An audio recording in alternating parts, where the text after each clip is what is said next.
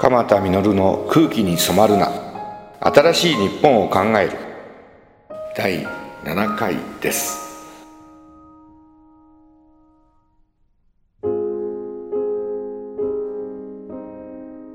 早いもんですね。もう7回です。311の震災で福島第一原発に大きな事故があり放射能が放出されてしまいました。こういう状況の中でどうやって命を守っていったらいいかを今日は考えてみましょう。放射線はほんのわずかでも浴びていいことはありません。少なければ大したことがないという専門家もおりますが僕たちは確かに環境放射線という形で自然放射線プラス人工的放射線を足したものが環境的放射線と言います。自然放射線は国によっても違うし地域によっても違うのですが日本では今回の事故やあるいは1960年代の核実験の人工的放射線と自然放射線を加えると環境放射線は日本では平均1.4ミリシーベルトぐらいというふうに言われています。家の中に入ってる時間が長ければこれが1年間でも1.0ミリシーベルトぐらい。松本で僕たちはガラスバッジで1年間測定すると1ミリシーベルトぐらいでした。平均は1.4ミリシーベルトって考えていいと思います。福島の妊婦さんや子どもさんたちを測定をすると1.5ミリシーベルトから2ミリシーベルトの間ぐらいが多いです。一番高い人が50人の中で最も高かった人が飯舘村に仕事に行く人でして4.7ミリシーベルト。年間です。被爆で体に問題を起こすのは体外被爆プラス体内被爆というふうに考えた方がいいです。体内被爆に関してはホールボディカウンターという機械が必要です。約5000万円かかります。僕は平田中央病院という福島県平田村にある民間の病院が震災復興支援放射能対策研究所を作りそこの研究所公益財団になる時に頼まれて名誉理事長になりました。約ここでは2万件の体内被曝を測定をしております。南相馬市に僕たちが一番早く昨年3月に入り南相馬市の総合病院でも支援をしましたので南相馬市市立総合病院では坪倉先生という方が約2万件のホールボディカウンターの測定管理を行っています。坪倉先生はこの平田中央病院にも月1回来て、えー、指導をしてもらっています。両方のデータはお互いにデータを共有し合おうということで現在4万件のホールボディカウンターで体内被曝をしております。12月までは1.5%ぐらい体内被爆者が出ていたのですがこのところほとんど体内被爆者が出なくなりました。今年の4月からあ今年の2月からは子どもの体内被爆者はほとんど出ておりません。4月から7月までの間に大人が4名少し高い被爆をしました。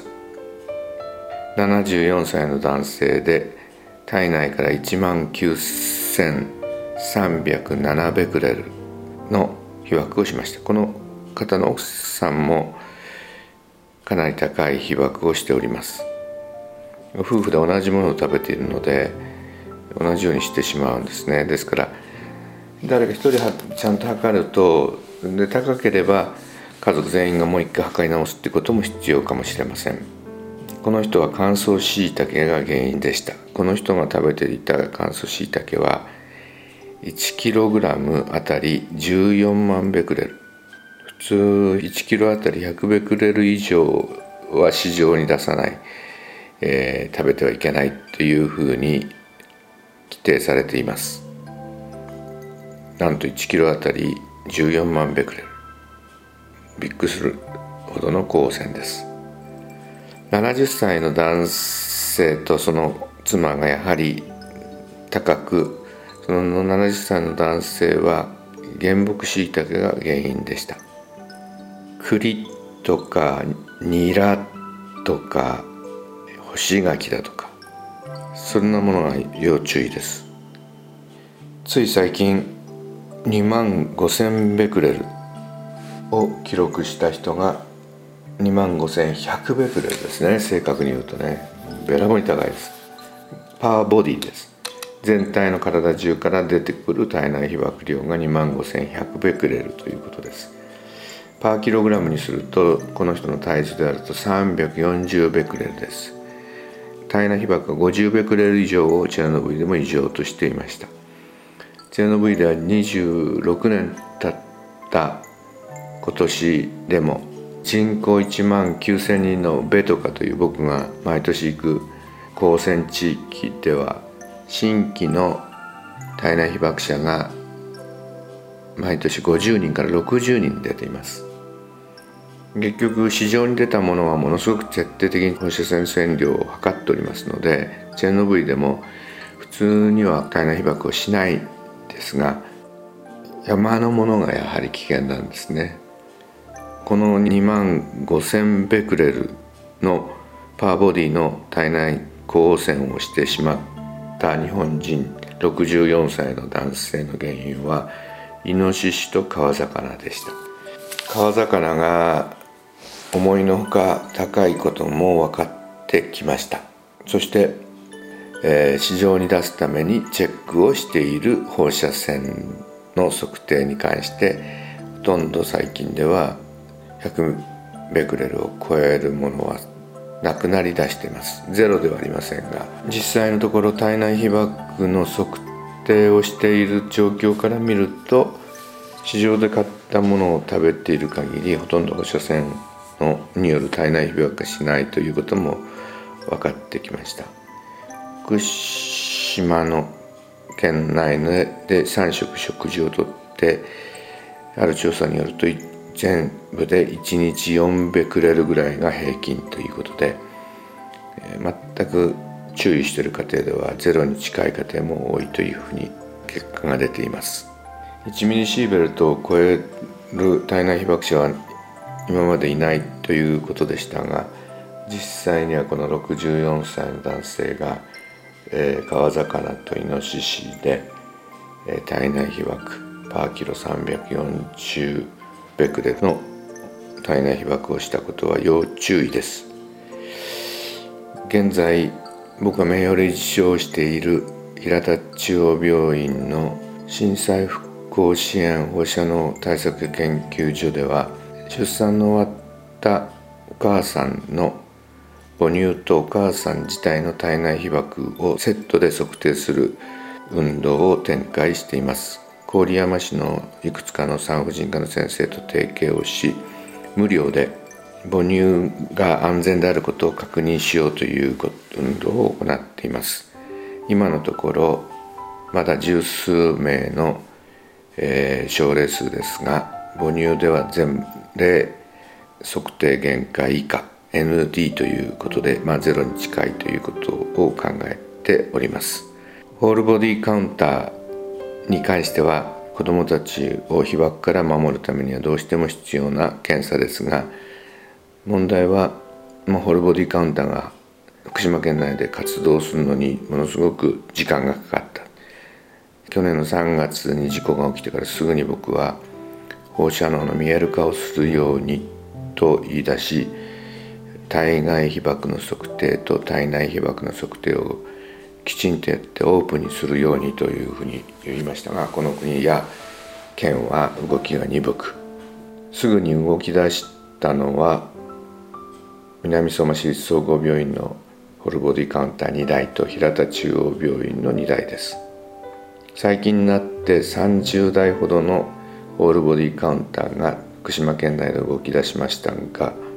実際のところ4歳以下の子どもの体内被曝は測定できないという落とし穴があります。僕が名誉理事長をしている平田中央病院の研究所ではこの4歳以下も測定できるようにして子どもを守ろうということで2台あるホールボディカウンターのうちの1台を今バージョンアップしております。来年2月頃が完成目標です。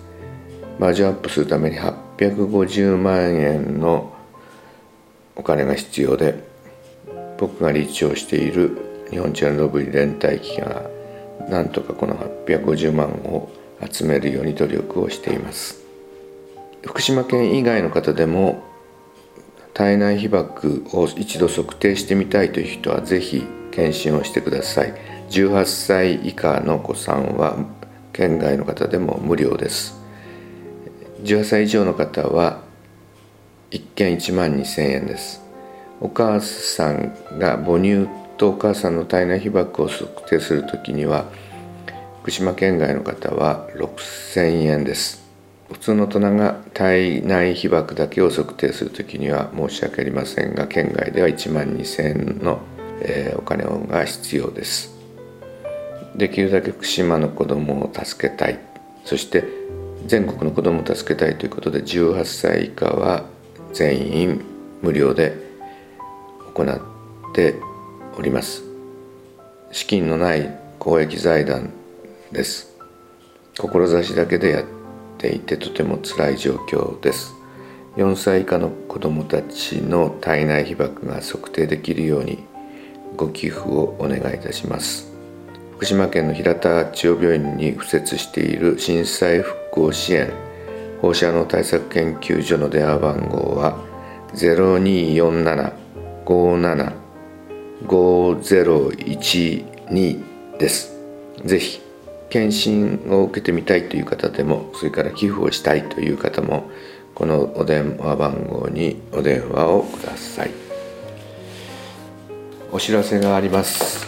東日本の震災で傷ついた子どもを助けようということで僕の親友の京都のカバン屋さん市沢ハンプという世界のトップモデルなんか外国のモデルさんたちもこの布製の市沢の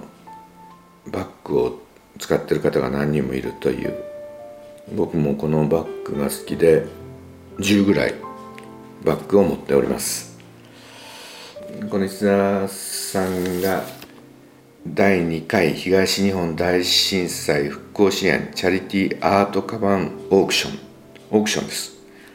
芸術復興という名前で京都の高島屋京都店四条通り側のウィンドウに10月11日から10月20日まで、えー、飾られます。ぜひあの見て気に入ったら鎌田実と僕の大親友僕の兄貴分の画家の原田大さん2人でコラボです。桂文枝さんだとか釣りバカの漫画家北見健一さんだとかいろいろな方がボランティアで参画をしておりますが原田大さんらしい細かい絵をカバン一座の帆布に描き上げました。その裏側には蒲田の夢と絆という字が書かれています。ちょっと洒落たカバンです。高い値段がつくといいなと思っております。ぜひぜひオークションにご参加して。一点もんですからね。一点もんですから。一点もんですから。高い値札を入れて競り落として。全額それは東日本の復興支援のために使われます。よろしく。お力添えをお願いいたします。今回は空気に染まるな第7回。内部被曝についてお話をいたしました。次回をお楽しみに。